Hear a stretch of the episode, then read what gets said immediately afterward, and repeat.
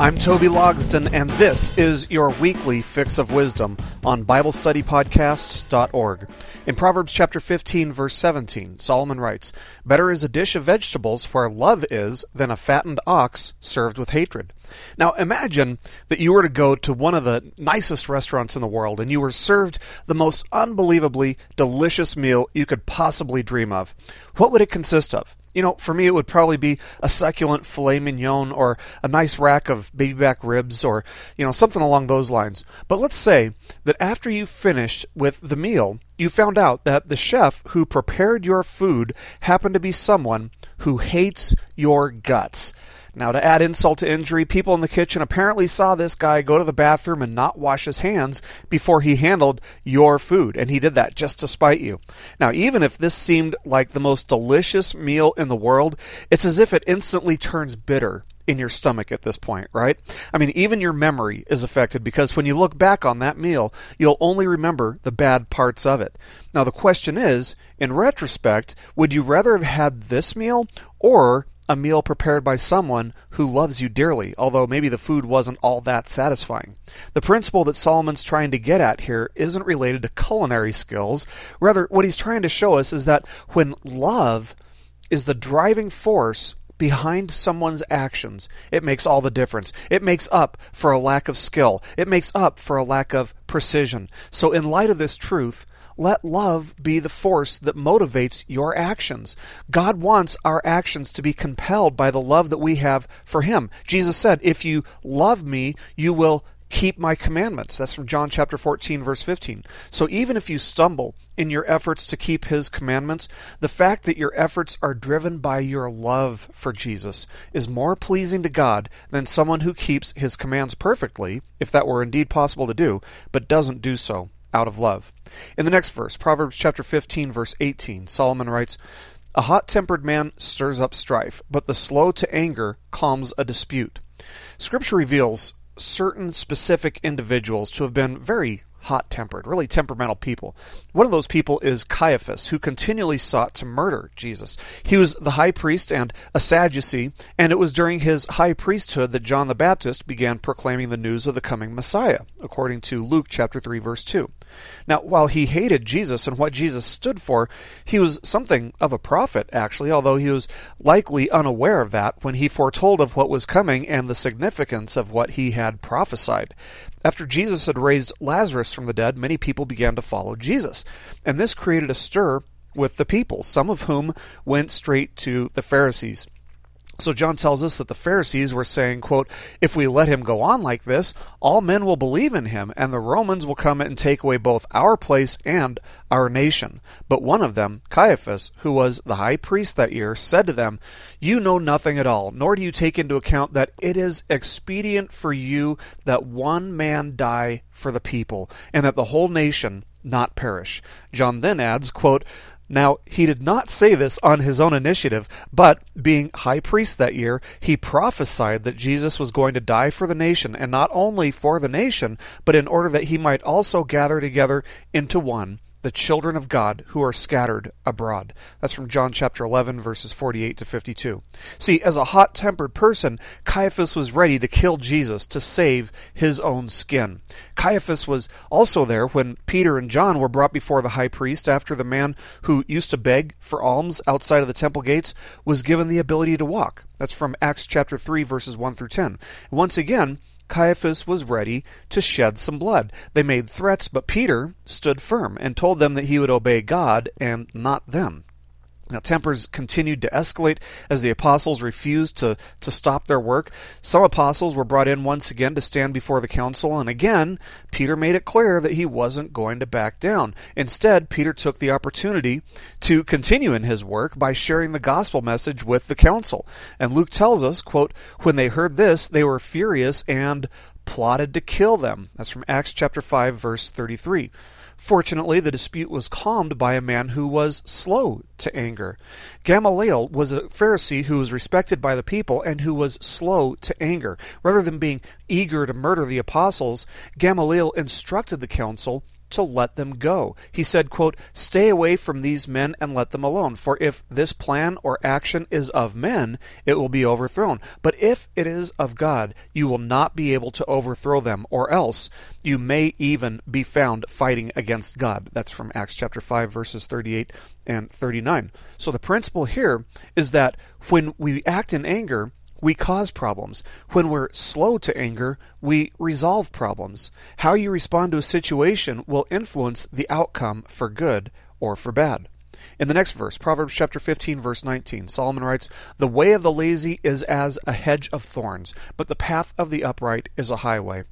Solomon had warned us a few times already about the dangers of laziness throughout the book of Proverbs. He touched on the issue back in chapter 6, verses 6 to 9, and he also touched on it in chapter 13, verse 4. This time around, Solomon likens the lazy person's ways to a hedge of thorns. If there's one thing that'll slow down the production of a diligent person, it's a lazy person whose rate of production affects the rate of production of the diligent and hard-working person. And just like it's irritating to the skin to be pricked with a thorn, the hardworking person will feel frustrated and irritated when they have to wait on the person who feels like they can just take their time and mosey, even if it means slowing others down. The fact that the lazy person is contrasted with the upright person might seem puzzling on the surface. Is Solomon saying that a lazy person can't be upright? Well, to an extent, yes. There's definitely room for improvement there. The message here is that it's unethical to stand in the way of others when you're capable of doing otherwise. This concludes Lesson 1. Lesson 2. In Proverbs chapter 15, verses 20 to 21, Solomon writes, A wise son makes his father glad, but a foolish man despises his mother. Folly is joy to him who lacks sense, but a man of understanding walks straight. Now, on the surface, it might not seem that these two verses are intended to be tied together, but a look at the Hebrew text reveals that the words glad and joy are almost identical and they have the same Hebrew root. See, respect for one's parents is another theme that Solomon has touched on multiple times in our study of the book of Proverbs. And the fact that verse 20 is nearly identical to the first verse from this section uh, of contrasts uh, back in chapter 10, verse 1, is something we should make note of. There we read that, quote, A wise son makes a father glad, but a foolish son is a grief to his mother. So the only difference in this verse right here, uh, verse 20, is that a foolish person is said to despise their mother. There's a close connection between despising someone and causing them grief. If we continually cause someone grief and we know that we're doing that, it makes sense that the most likely reason is because what? Because we despise them. This verse also carries the implication that if the foolish person despises and thus causes grief to their mother, then the wise person loves his parents, which in turn brings joy to their father. Literally translated, verse 21 would say, Folly is joy to him who lacks heart instead of lacking sense. And that's exactly what it would take for someone to continually despise and grieve one's mother, isn't it? Being foolish has its rewards and brings joy, but only to the fool. As Paul E. Koptak notes in his commentary on this verse, quote, Only a fool finds joy in the foolishness of putting self and pleasure first, not considering the consequences of actions or caring about the effects of self on others. Solomon tells us that a person of understanding, on the other hand, walks straight. In the next verses, Proverbs chapter 15, verses 22 and 23, Solomon writes, Without consultation, plans are frustrated, but with many counselors they succeed. A man has joy in an apt answer, and how delightful is a timely word. We all face adversity in life, and how you face it will reveal what type of person you are. There are many causes of adversity, but Solomon narrows his focus here to planning. It's rarely wise, rarely wise, to act without considering all of the facts. Even Jesus warned his disciples of the importance of counting the cost of following him. That's in Luke chapter 14, verses 28 through 33. Solomon knew what types of results could come about by one acting on one's own accord, and it's in light of that wisdom that he encourages us to seek the counsel of others. Consider other opinions. Consider the options. Talk to people who have been there and done that, and if possible, weigh the counsel of people who have failed as well as the counsel who have succeeded. The more informed your decision to act is, the greater your chances of success will be. In verse 23 here, which is closely tied to verse 22, Solomon reveals what you'll find when you make an informed decision. You'll find joy, he says. And this is contrasted with the frustration of thwarted plans from verse 22 and ties into the previous verses in which joy is emphasized. Now, the first part of verse 23 could also be translated to say, Some find joy in the answer of their own mouth, uh, which seems kind of fitting. It seems to fit with what he said in verse 22 about seeking counsel. The implication is that the person who doesn't seek counsel finds joy in simply flapping their lips, in simply hearing themselves talk. Solomon tells us that a timely word, on the other hand, is desirable. In fact, a timely answer is delightful. Indeed, if someone warns us about doing something or counsels us to do something a certain way, it's delightful to experience that joy rather than the frustration of thwarted plans. In the next verse, Proverbs chapter 15, verse 24, Solomon writes, The path of life leads upward for the wise, that he may keep away from Sheol below. This verse is closely connected to verse 19, where we read about the way of the upright being like a highway. If the path of life leads upward for the wise, the implication is that the path of life for the fool leads where? leads downward, right? And that's exactly what Solomon's saying here. He warns us that by being wise and leading a life that leads upward, we avoid the grave. However, we should note that when Solomon refers to a path leading upward, that doesn't necessarily mean toward heaven. Instead, in light of Solomon's previous instruction that wisdom results in a prolonged life, which is something that he's touched on several times in the book of Proverbs, we should interpret this as simply saying that the path of the wise will be more likely to avoid untimely, premature, unnecessary death. Nobody wants to die, but so many people seek happiness on the path that leads to premature death. True happiness is only found in knowing God and making Him known. This concludes Lesson 2.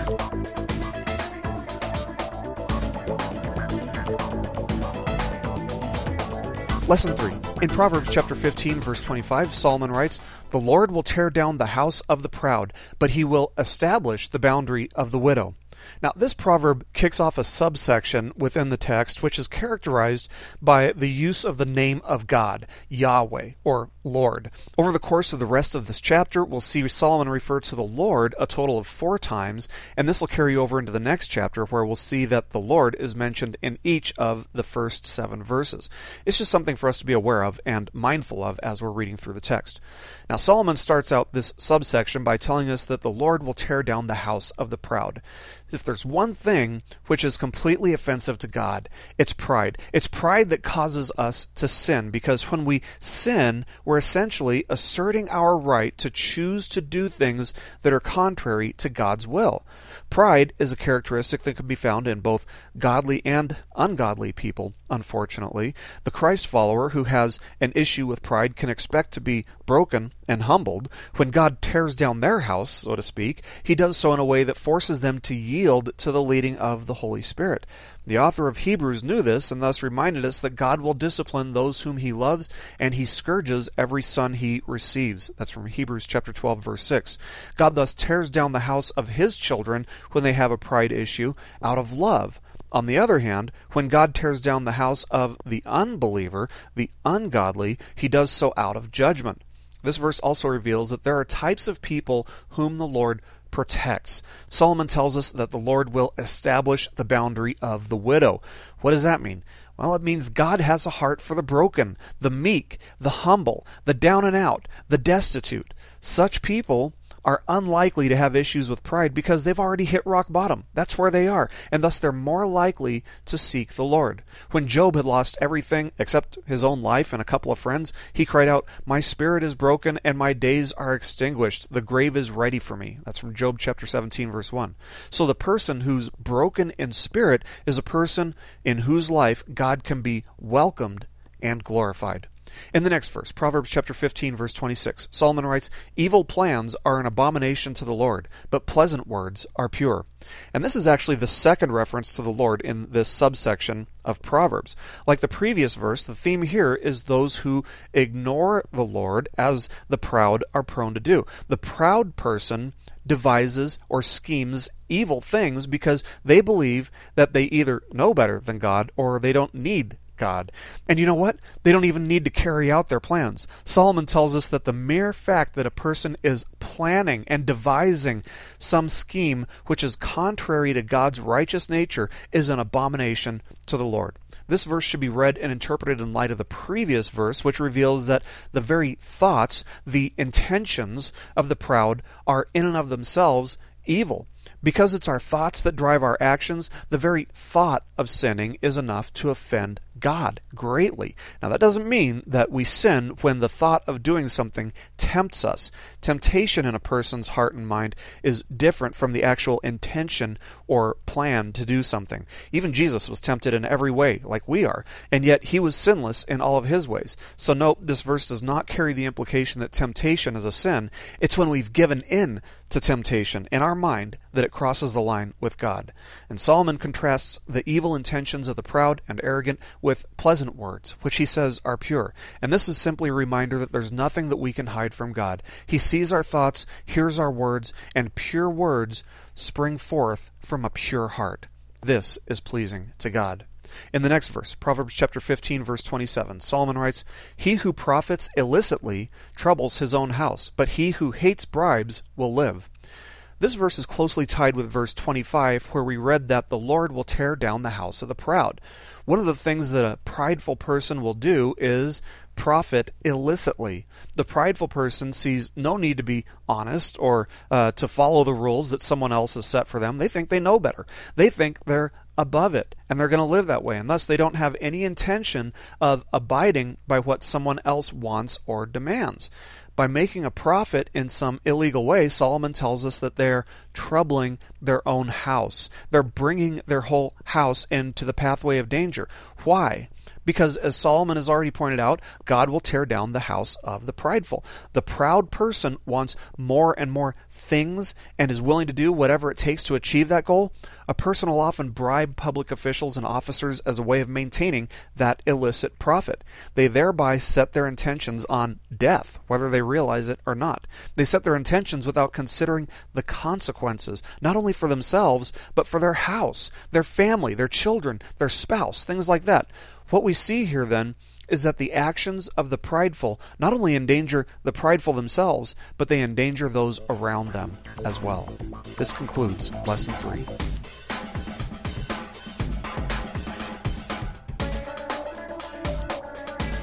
Lesson 4. In Proverbs chapter 15, verses 28 and 29, Solomon writes, The heart of the righteous ponders how to answer, but the mouth of the wicked pours out evil things. The Lord is far from the wicked, but he hears the prayer of the righteous. Here we see that verses 28 and 29 are intended by Solomon to be inseparably connected. Now, how do we know that? It's because what we see here is referred to as a chiastic structure. Whenever you see repetition in a verse or a passage that forms uh, a pattern like X, Y, Y, X, you can be sure that the author intended for it to all be one unit. Here we see Solomon start with a description of the righteous, follow that up with two descriptions of the wicked, followed by one description of the righteous. This is just one of those things that we want to look for when we're studying the Bible.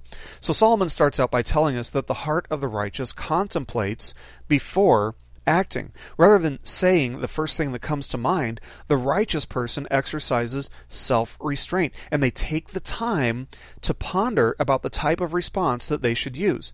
This is contrasted with the wicked, who Solomon tells us pours out evil things. The thing is, our first reaction to things is often selfish and prideful, but our greatest influence and probability of influencing others toward righteousness is often something that we have to think about. Solomon's told us that the intentions of the wicked are an abomination to the Lord, and because of that, Solomon tells us that the Lord is far from them. Obviously, God is omnipresent, so they're not literally far away from him. Solomon's not disputing that. Uh, instead, he uses a figure of speech to tell us how far away the person has moved their heart from God. Finally, Solomon tells us the most important reason for a righteous person to ponder on how to answer. It's because the righteous and wise person will take time to pray before they respond. If the righteous person is hurt by something that was said to them, they realize the need to forgive as they pray. If they feel threatened by something that was said to them, they realize that God is their shelter as they pray. And of course, there's also the implication that the heart of the righteous isn't far away from God. The righteous person seeks to keep their heart close enough to God that they can feel his heart too. As Jonathan Edwards once wrote, quote, Prayer is as natural an expression of faith as breathing is of life. End quote. So the principle here is that the more you trust God, the more you'll seek God. In the next verse, Proverbs chapter 15 verse 30, Solomon writes, "Bright eyes gladden the heart; good news puts fat on the bones." Now, one of the keys to making a good impression with people is maintaining good eye contact. It's something that God actually kind of hardwired us to need. When people avoid eye contact, it usually means something, and we usually interpret their avoidance of eye contact as meaning that they're hiding something, right? I mean, this is one of the basics of reading body language. The fact is that when you make eye contact with people, you make them feel like they're noticed. And you know what? People like to be noticed. Thus, Solomon tells us that bright eyes gladden the heart. And of course, we should note the repetition of glad and joy from verses 20, 21 and 23. Now, while there's no contrast here, Solomon continues telling us that good news puts fat on the bones. Well, that's kind of an odd saying, but what Solomon's saying here is that the condition of a person's health is closely tied to the condition of a person's heart. Making eye contact and saying something nice about another person will almost always put a smile on that person's face. It'll almost always be uplifting to them. And that type of happiness is healthy. So give it a try. In the next verses, Proverbs chapter 15, verses 31 and 32, Solomon writes, He whose ear listens to the life giving reproof will dwell among the wise. He who neglects discipline despises himself, but he who listens to reproof acquires understanding. Now, throughout the book of Proverbs, reproof and correction are cast in a positive light. I'd even go so far as to say that Solomon firmly believed that those are necessary things for us, and that we'd be wise to seek out people who can offer reproof and correction to us. Solomon tells us here that the person who's humble enough to listen, humble enough to listen to life giving reproof, will dwell among the wise. For example, the child whose parents aren't happy with the people they hang out with will receive what? They'll receive reproof from their parents, right? But if the parents know that their kids are hanging out with wise people, they'll have nothing to complain about. If someone gives you reproof, it's because they love you. It's not because they want to make your life more difficult. If they didn't love you, they wouldn't care what you do or what you believe, and they wouldn't be interested in seeing a change for the better in your life. Change does require discipline, however. If a person isn't humble enough to both receive the reproof and initiate a change by exercising discipline in their lives, Solomon tells us that they despise themselves. They'd have to if they refuse to put into action the knowledge and insight that they've gained through reproof. So, with that said, don't just listen. Use the reproof offered by others and put it into action in your life. I'm Toby Logsdon, and this has been your weekly fix of wisdom on BibleStudyPodcasts.org. Keep growing closer to Jesus. This message has been brought to you by BibleStudyPodcasts.org. We are a listener supported ministry. If this is your first time listening to us, we thank you so much for joining us and we ask nothing further from you. But if this is a ministry that you rely on for regular spiritual teaching, we do depend on your financial support to keep us going and growing. If you'd like to make a donation to BibleStudyPodcast.org to keep us going and reaching thousands of people around the world, you can go to our website, BibleStudyPodcasts.org, and you can make a donation on the right hand side by clicking on the support box. Again, we do rely on your support, and we thank you so much for your financial participation in this ministry, which enables us to continue in our mission of teaching timeless truths in these truthless times. God bless you. Thank you so much for listening today, and keep growing closer to Jesus.